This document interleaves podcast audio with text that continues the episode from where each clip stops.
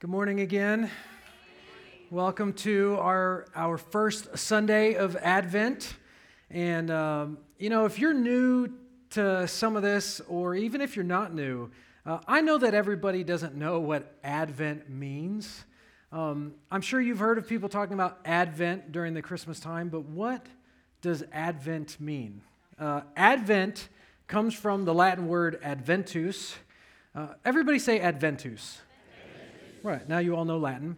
And uh, it means arrival or coming.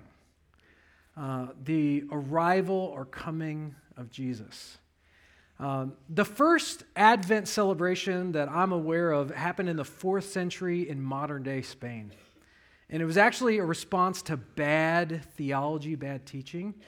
And that's a lot of our traditions and com- uh, our habits, our traditions, our customs come from us trying to remember what's right and good and true. And uh, there was some bad teaching. Uh, it was called Priscillianism. It was from this guy, Priscillian. It was, uh, he was teaching that flesh, all matter, it's bad, it's evil. And so Christians that were hearing this, they, don't had their, they didn't have their own copy of the Bible at the time.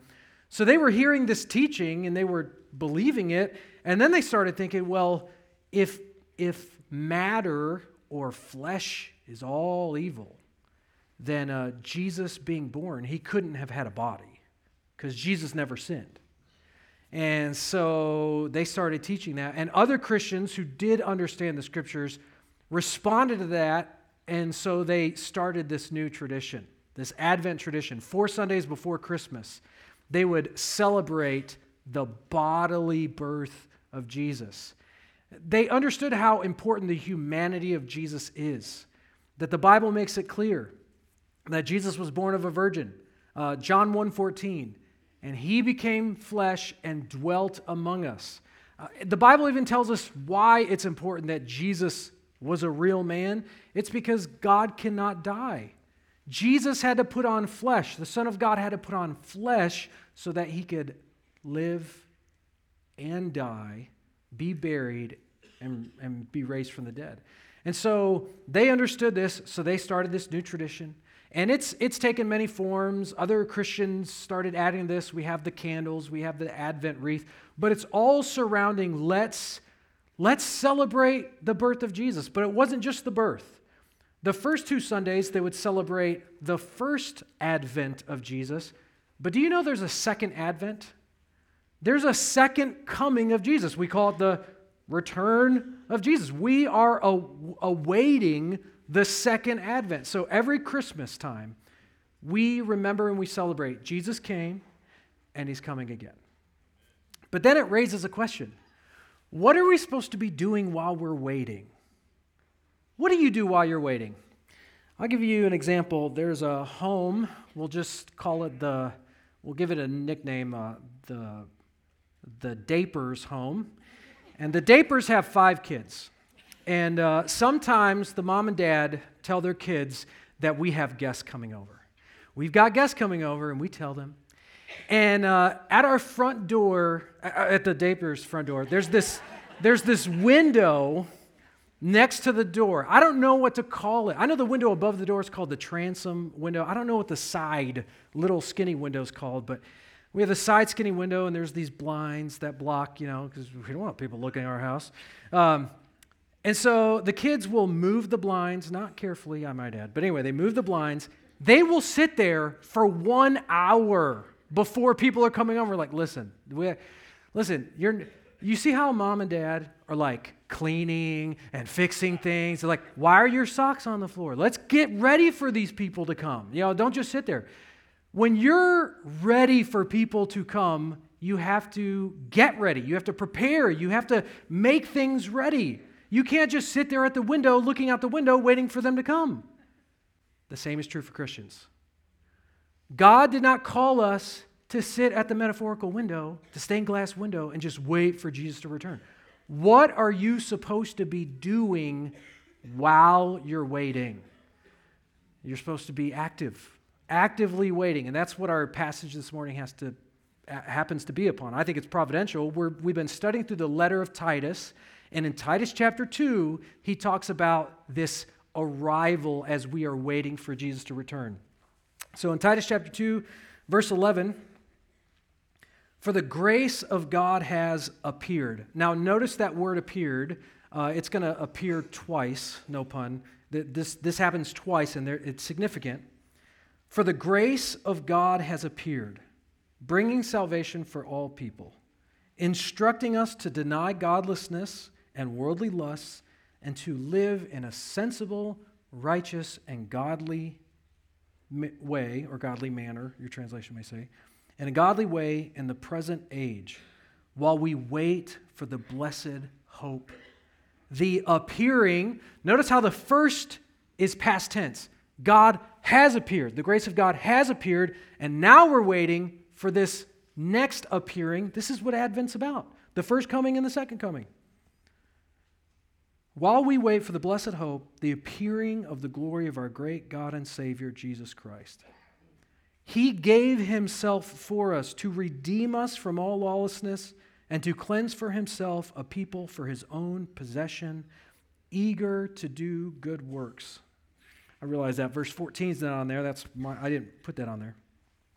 But I, want you to focus on the, I highlighted it in yellow. I emphasized those words, while we wait in verse 13. So, in this passage, Paul is teaching Titus, he's telling him how to be a pastor, but he gives this reflection for the whole church. There's something for you and I to be doing, to be focused on while we are waiting. While we're waiting. And so that's what we're going to look at in uh, Titus chapter 2. And the first thing that we uh, ought to be doing as we're waiting is, uh, is beholding God's grace. What do we do while we wait? Number one, we behold God's grace. Verse 11 For the grace of God has appeared. God's grace has appeared. We have seen it, it has been shown to the world. In verse 14, he says, He gave Himself for us. God gave Himself for you and for me. Meditate on that for a moment. Do you know that God's grace is shown in the image of His Son? His grace towards you was demonstrated through His Son, that He gave His Son for you. What does that do for you as you think about what God has done for you, that He gave His Son for you? You know, when we behold God's grace, it does so many things for us, but there's at least three things that it does for us in Scripture that I'm going to point to. There's more you can meditate on. The first thing, and probably the most transformational thing, is it softens our hearts to God and toward the people around us. It softens our hearts. When you think about God's grace towards you, doesn't it make you want to be gracious to the people around you?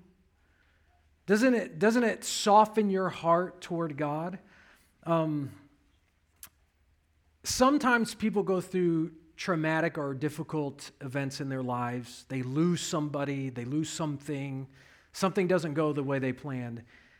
And when they're being really honest, normally not in this setting, but maybe in an office setting, maybe in a counseling, mentoring, maybe uh, at a coffee shop, they admit the words, I'm angry at God. I'm mad at God. And you're like, why? Why are you mad at God? And they said, well, he let this happen.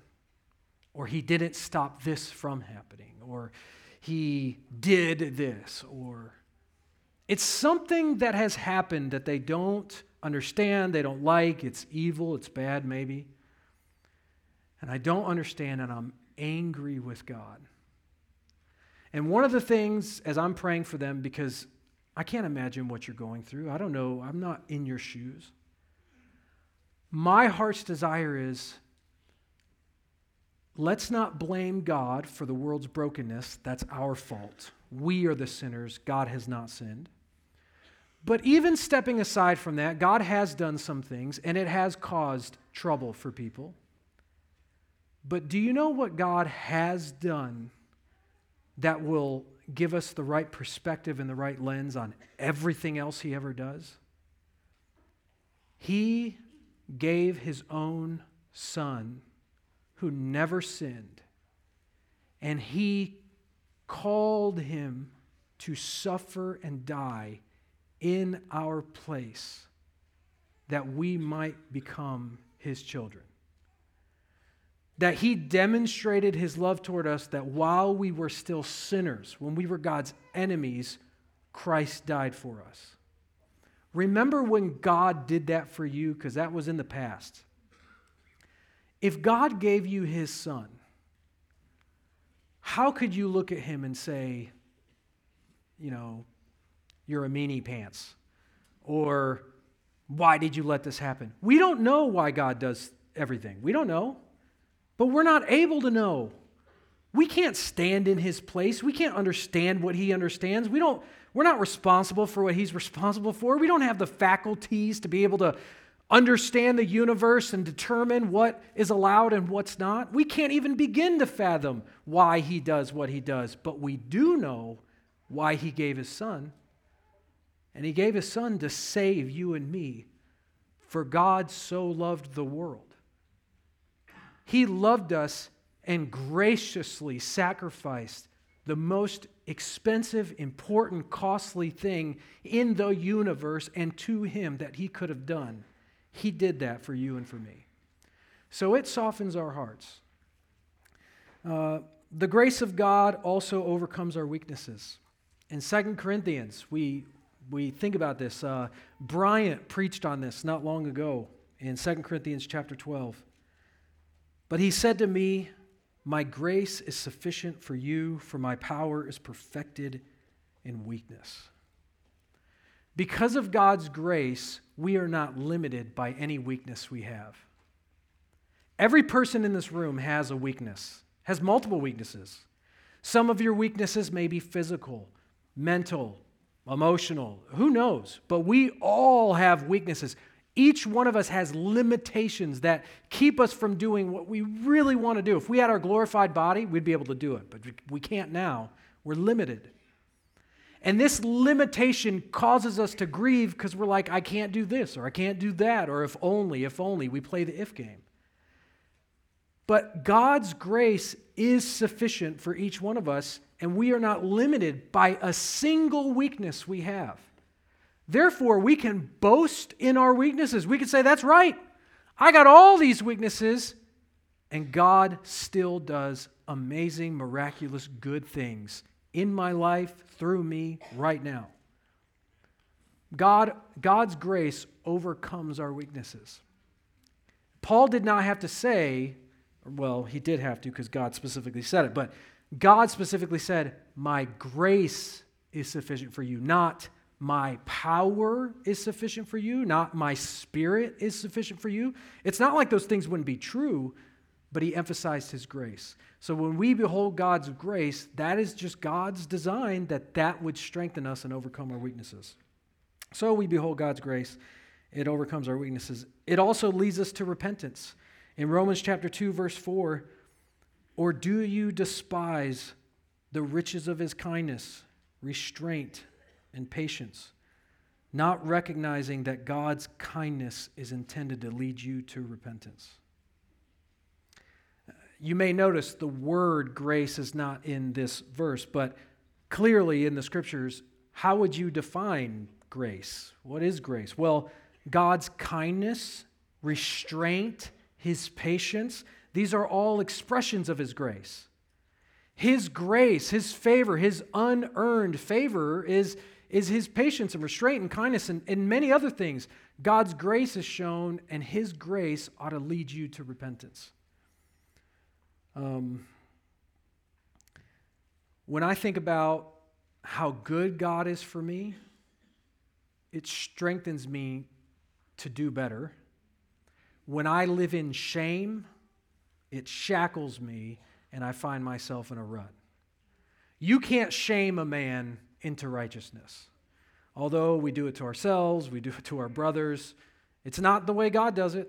You can't shame someone into uh, repentance. The way to repentance is God, I've got nothing. I don't have my own strength, and sin definitely ain't it. I need you. You are my only hope. So, God's grace leads us to repentance. So, make a practice of remembering God's grace for you. Uh, I actually have an Apple Note in my uh, daily prayers where the first thing, I don't know if you've ever heard this acronym, PRAY, P R A Y, praise, repent, ask, yield. Pray or praise, repent, ask, yield. It's an acronym. It's been the best one that I've ever used. I've used other acronyms. You know, they have the ACTS or the CATS acronym for prayer. They have all kinds of acronyms. Pray has been my favorite. Praise, uh, ask, repent, or praise, repent, ask, yield. Anyway, the idea is you begin with praise. And the way that I re- begin with praise is really through the gospel. God, thank you for what you've done for me. And that just enters, I just am able to enter into, uh, into God's grace that way, just remembering it. So make a practice of remembering God's grace. Everyone does it different. I have to have habits or else I won't do it. So we're called to remember God's grace while we wait, and we're also called to proclaim God's salvation. So the second thing we do is proclaim God's salvation. Verse 11 again, he says, For the grace of God has appeared, bringing salvation for all people. Bringing salvation. In verse 14, it reminds us, He gave Himself for us to redeem us from all lawlessness. Lawlessness, you know what that is. It's not doing what God wants, it's doing what God says don't do, it's, it's going the opposite way of God. And then, verse 15, if you finish this section that Paul's writing to Titus in, he says, he writes, Proclaim these things, encourage and rebuke with all authority. Let no one disregard you. Share these things. Proclaim that the grace of God has appeared, bringing all salvation, you know, bringing salvation for all people. Proclaim those things. Share those things. Um, Jesus brought salvation to us. Uh, I remember the first time I, I realized this, I thought, oh, how, you know, I need to share this with other people. Um, I was reading in the Bible and I got used to church. I got saved when I was 16. I wasn't raised in church. I know a lot of us, a lot of you were raised in church. I was not raised in church. So when I started going to church, everything was fresh and new. I was just like, what, does the Bible say? And what is this all about? And uh, I remember going to Bible college and for the first time reading through the Bible. That was like the biggest bucket list in my heart and mind at the time as a young, as a, as a teenager. I was, I think I was 19. And I was reading through the Bible and I was learning so much. And um, I started thinking about how church life and the Bible, how they match or don't match. And here's one of the big key revelations that just rocked me to my core. And I, I just always felt like the church needs to hear this. How come we don't talk about this? Do you know in the Bible, in the whole Bible, especially in the New Testament, because this is the context, in all of the New Testament, there is not one time, never, zilch, zero, not one time the New Testament commands a sinner or lost person to come to the church gathering. Not once. Never. You can read your whole Bible. There is no command for lost people to come to church. Zero. On the other side, there are dozens of commands for the church to go to the lost people. Tons of commands. You go be the church. You go to the sinner. Let's follow Jesus. What did Jesus do? He was a friend of drunkards and sinners. He was a friend of the sinners. He went to them. He showed up at their place with them, talking to them, ministering to them. Sometimes in places where the religious people were like, oh, don't go there, don't go there. Now, people have gone too far with that and put Christians in really unwise situations. That, that wasn't what Jesus did. But what is clear is we are called to go to the church. But what is one of the biggest commands that churches hear from their church leaders in church in America today? Invite people to. Not once in the New Testament is that ever given. Now, I'm not saying don't invite people. That's fine. You know, bring them here. But this church was not meant for lost people. This gathering is the huddle. This is for the players, the teams. This is the huddle, not the game. We are called to gather together to worship God, to encourage one another, to spur one another on, to love and good deeds, to bear one another's burdens, to hear the reading of Scripture, and all that. The church was, this church service was never meant to be what you are supposed to do every day of your life. But there are some churches where this is the big thing. We're going to make this gathering so much so that you don't have to be a Christian, just invite people here. And we'll do whatever it takes to invite people here, and we'll do all the work. That was never God's plan. Not once in the New Testament are we called to invite people to this. Actually, it's only mentioned once in the whole New Testament that that situation ever arises, and it's Paul's letter to the Corinthians when he's speaking about the gifts of the Spirit. He's talking about tongues and orderliness and all that, and he goes, just in case a lost person does come to your weekly gathering, that's not always going to happen, but just in case it does happen, Make sure that you're speaking in the language that they can understand so that they can hear the gospel and be saved. That is the only instance ever in all the scripture where lost people are called to come to this. And they're not even invited, it's just if they happen to get there. So I'm getting off my soapbox for a minute. I just, the scripture is so good at teaching us if we will submit ourselves to it. God is not obscure and confusing. He will tell us what to do, how to do it, where to do it. He does give us instruction. Now, I've got brothers and sisters that don't share that philosophy, and I, Lord, bless them and use them to be your light and salt. But as far as I'm concerned, I want to do it your way. I want to figure out what did you call us to do? He called us to go to them. And where do we get that example? Jesus. Jesus went to them.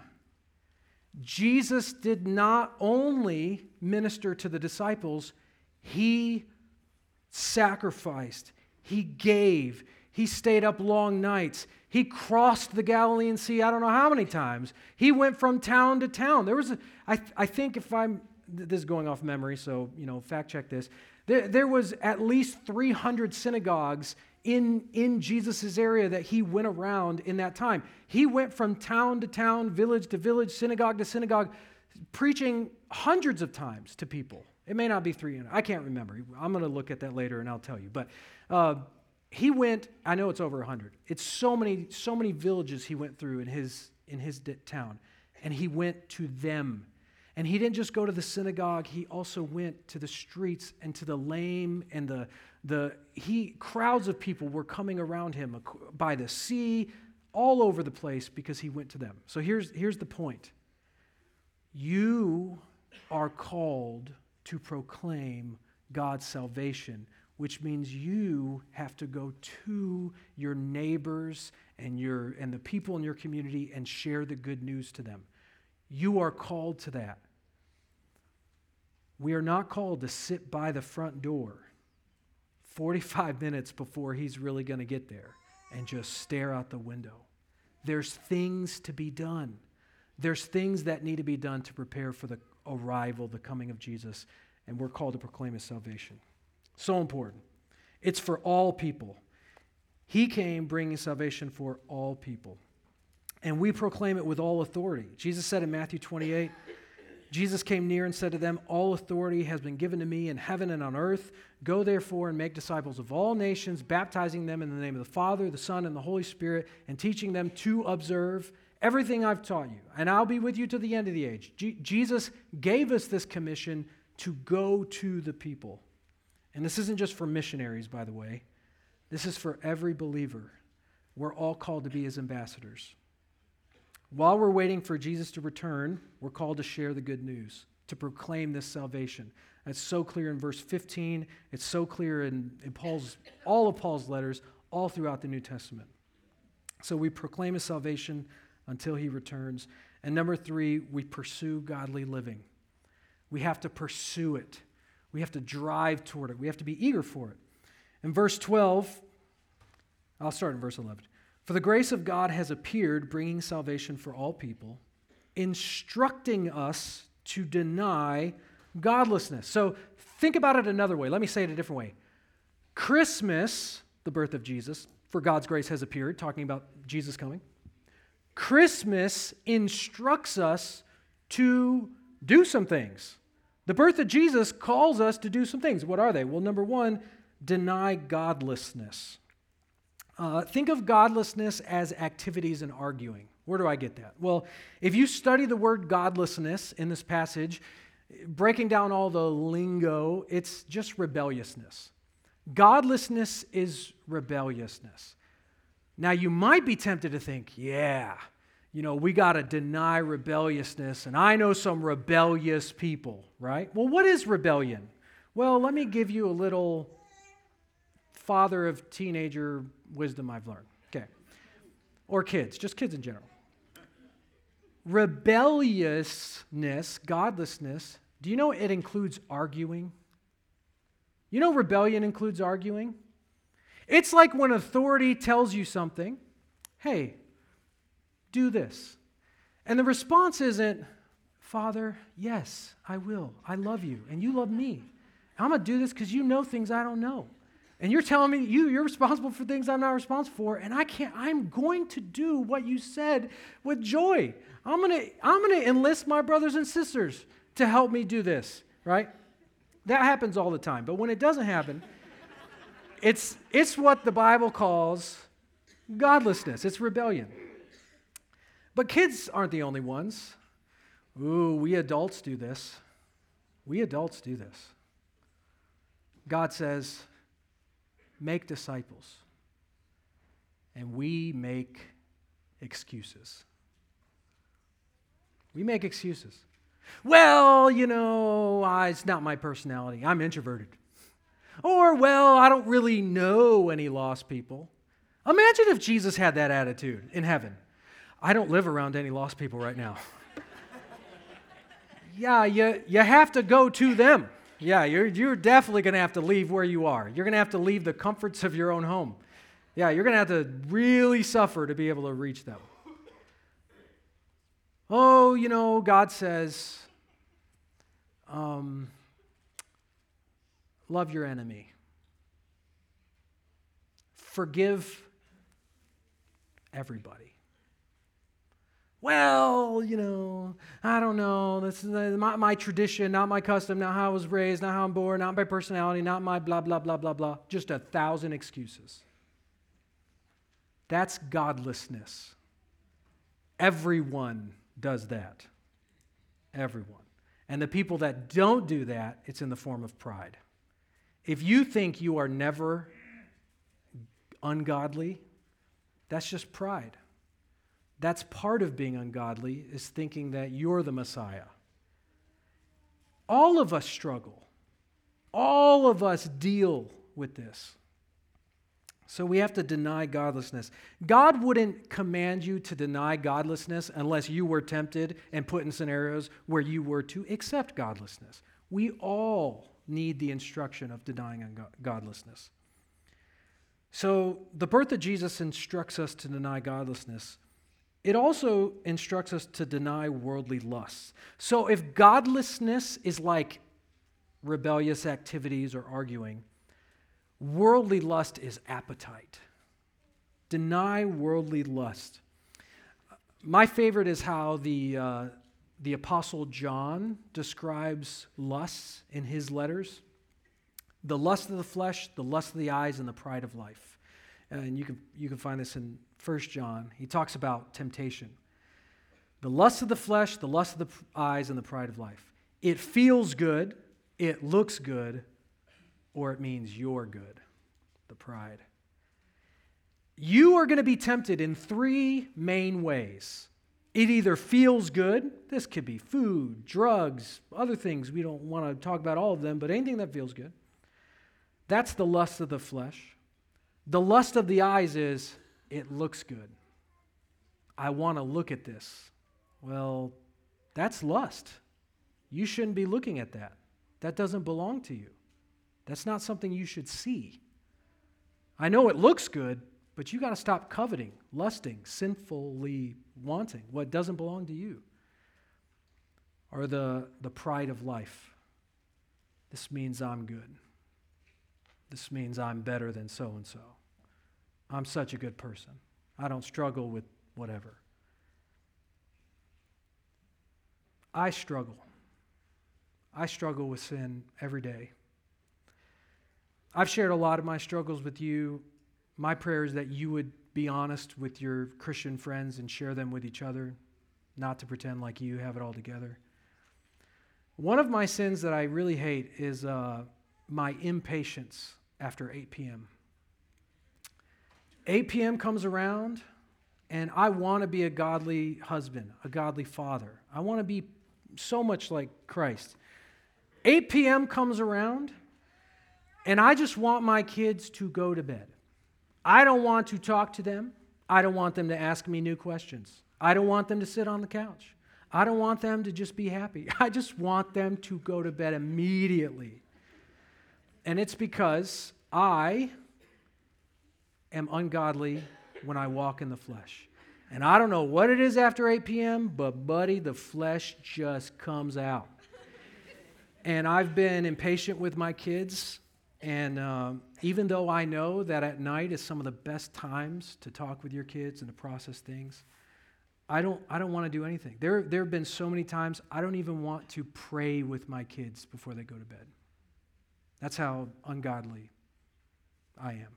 I don't even want to pray with them. I don't want to ask them, I don't want to answer their questions. I just want to relax. I want them to be totally taken care of so I don't have to think about taking care of them. I'm done. I've been up for 14 hours. I'm done. And uh, that's not how God is with me. 8 p.m. never rolls around with God. As a matter of fact, after 8 p.m., God is especially gracious with me. And uh, I struggle with food. I struggle with prayer. I know how to pray. I want to pray. And I just get busy and I, I value work over prayer. Um, I want to evangelize. There, there's been a desire in my heart to go to a particular place in Newton for a year. I have not knocked on one of those doors, not once. And, and I, deep down, I love the gospel and I want to share the gospel. I still haven't committed to doing that. And I know that the Spirit has invited me to that a year ago. To this day, I still haven't gone over there. And the birth of Jesus instructs us to deny godlessness and worldly lust. You have to deny it. You have to say, you know what? No. I want to walk in the Spirit and go with God. So, we have to deny worldly lusts. And what's wonderful with God is he always gives a way of escape. In 1 Corinthians chapter 10 verse 13, no temptation has come upon you except what is common to humanity, but God is faithful. He will not allow you to be tempted beyond what you are able, but with the temptation, he will also provide the way out so that you may be able to bear it. God will provide a way. You can deny lust. You can deny worldly lust, temptation. That's what it is. You can deny temptation. But notice it says he'll provide the way. It doesn't say he'll walk the path for you, right? When it comes to temptations, no one is given a pass but every Christian is given a way of escape. We all are going to be tempted, and God will give each of us a way of escape if we rely on Him. God will provide a way. So here's a meditation for you. What is one worldly lust that the Holy Spirit wants you to deny? And be honest right now in your own heart and mind. I guarantee as soon as you ask it in your heart, the thought's going to come to your mind. You know what it is. What is one worldly lust God is calling you to deny? One, one form of godlessness. We're called to deny it, and we're also called to live in a sensible, righteous, and godly way in this present age. This present age, man, this present age is not fun. It's not easy. There's tribulation, there's heartache, there's war, there's unrest, there's a lack of peace, there's all kinds of ailments, you know, you've been persecuted, you've gone through tribulation, you've had a difficulty, you, you know this present age is, is not great. It, it's, it's not inviting us to godliness. It sure isn't helping us deny worldly lust. The whole world is against the true kingdom, the kingdom that we're waiting for, actively waiting, by the way. And God's called us to live in a sensible, righteous, and godly way. Sensible means soberly, showing self control.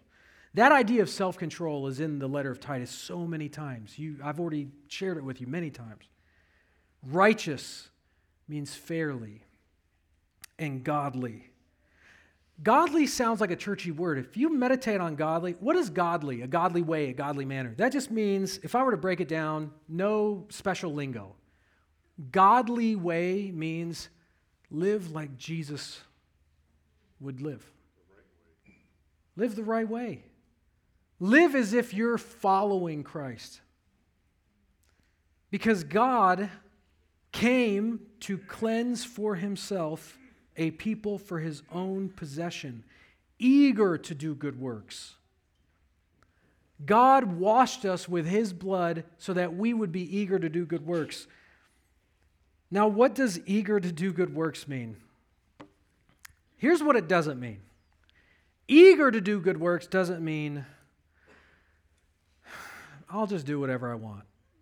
You know, I should fill in the blank, but I'll just do whatever I want. I'm just passively waiting. I'm sitting at the door. I'm sitting at the stained glass window of Christianity, waiting for Jesus to return. I'm just sitting here on my laurels doing nothing. That is the opposite of eagerly, eager to do good works. But you know what eager to do good works means? That word for eager? This is, I want to I wanna demonstrate it, not give you definitions. Eager means I was made for this. I was created for this. Uh, this happened for me when it came to worship through song. Uh, I, I can't sing. I don't sing like, you know, people with microphones. I don't sing like that. I sing like people, like, you know, if you ever heard me singing, I remember one time I, I just I felt convicted by the scriptures. The scripture says to praise the Lord. It didn't say, hey, if you really feel like it in your good days, praise the Lord. It's like praise the Lord, hallelujah all the time, praise the Lord. And I remember one time I was like, you know what? Just because I can't sing doesn't mean I'm not going to praise the Lord. And I remember singing. I remember lifting my hands, singing. And this thought through scripture came to my mind God, you made me for this. You made me to sing for you. You created me to worship you, my creator. It doesn't matter if I can't sing. And I remember singing so loud, right? Like if you would have heard me, you probably would have dialed 911. But it was it was like I remember singing and just I was so I was so happy in God. I was like, "You deserve this. You made me for this. I don't have to worry about how I sound. I didn't make me. You made me, and you say you created me to worship you.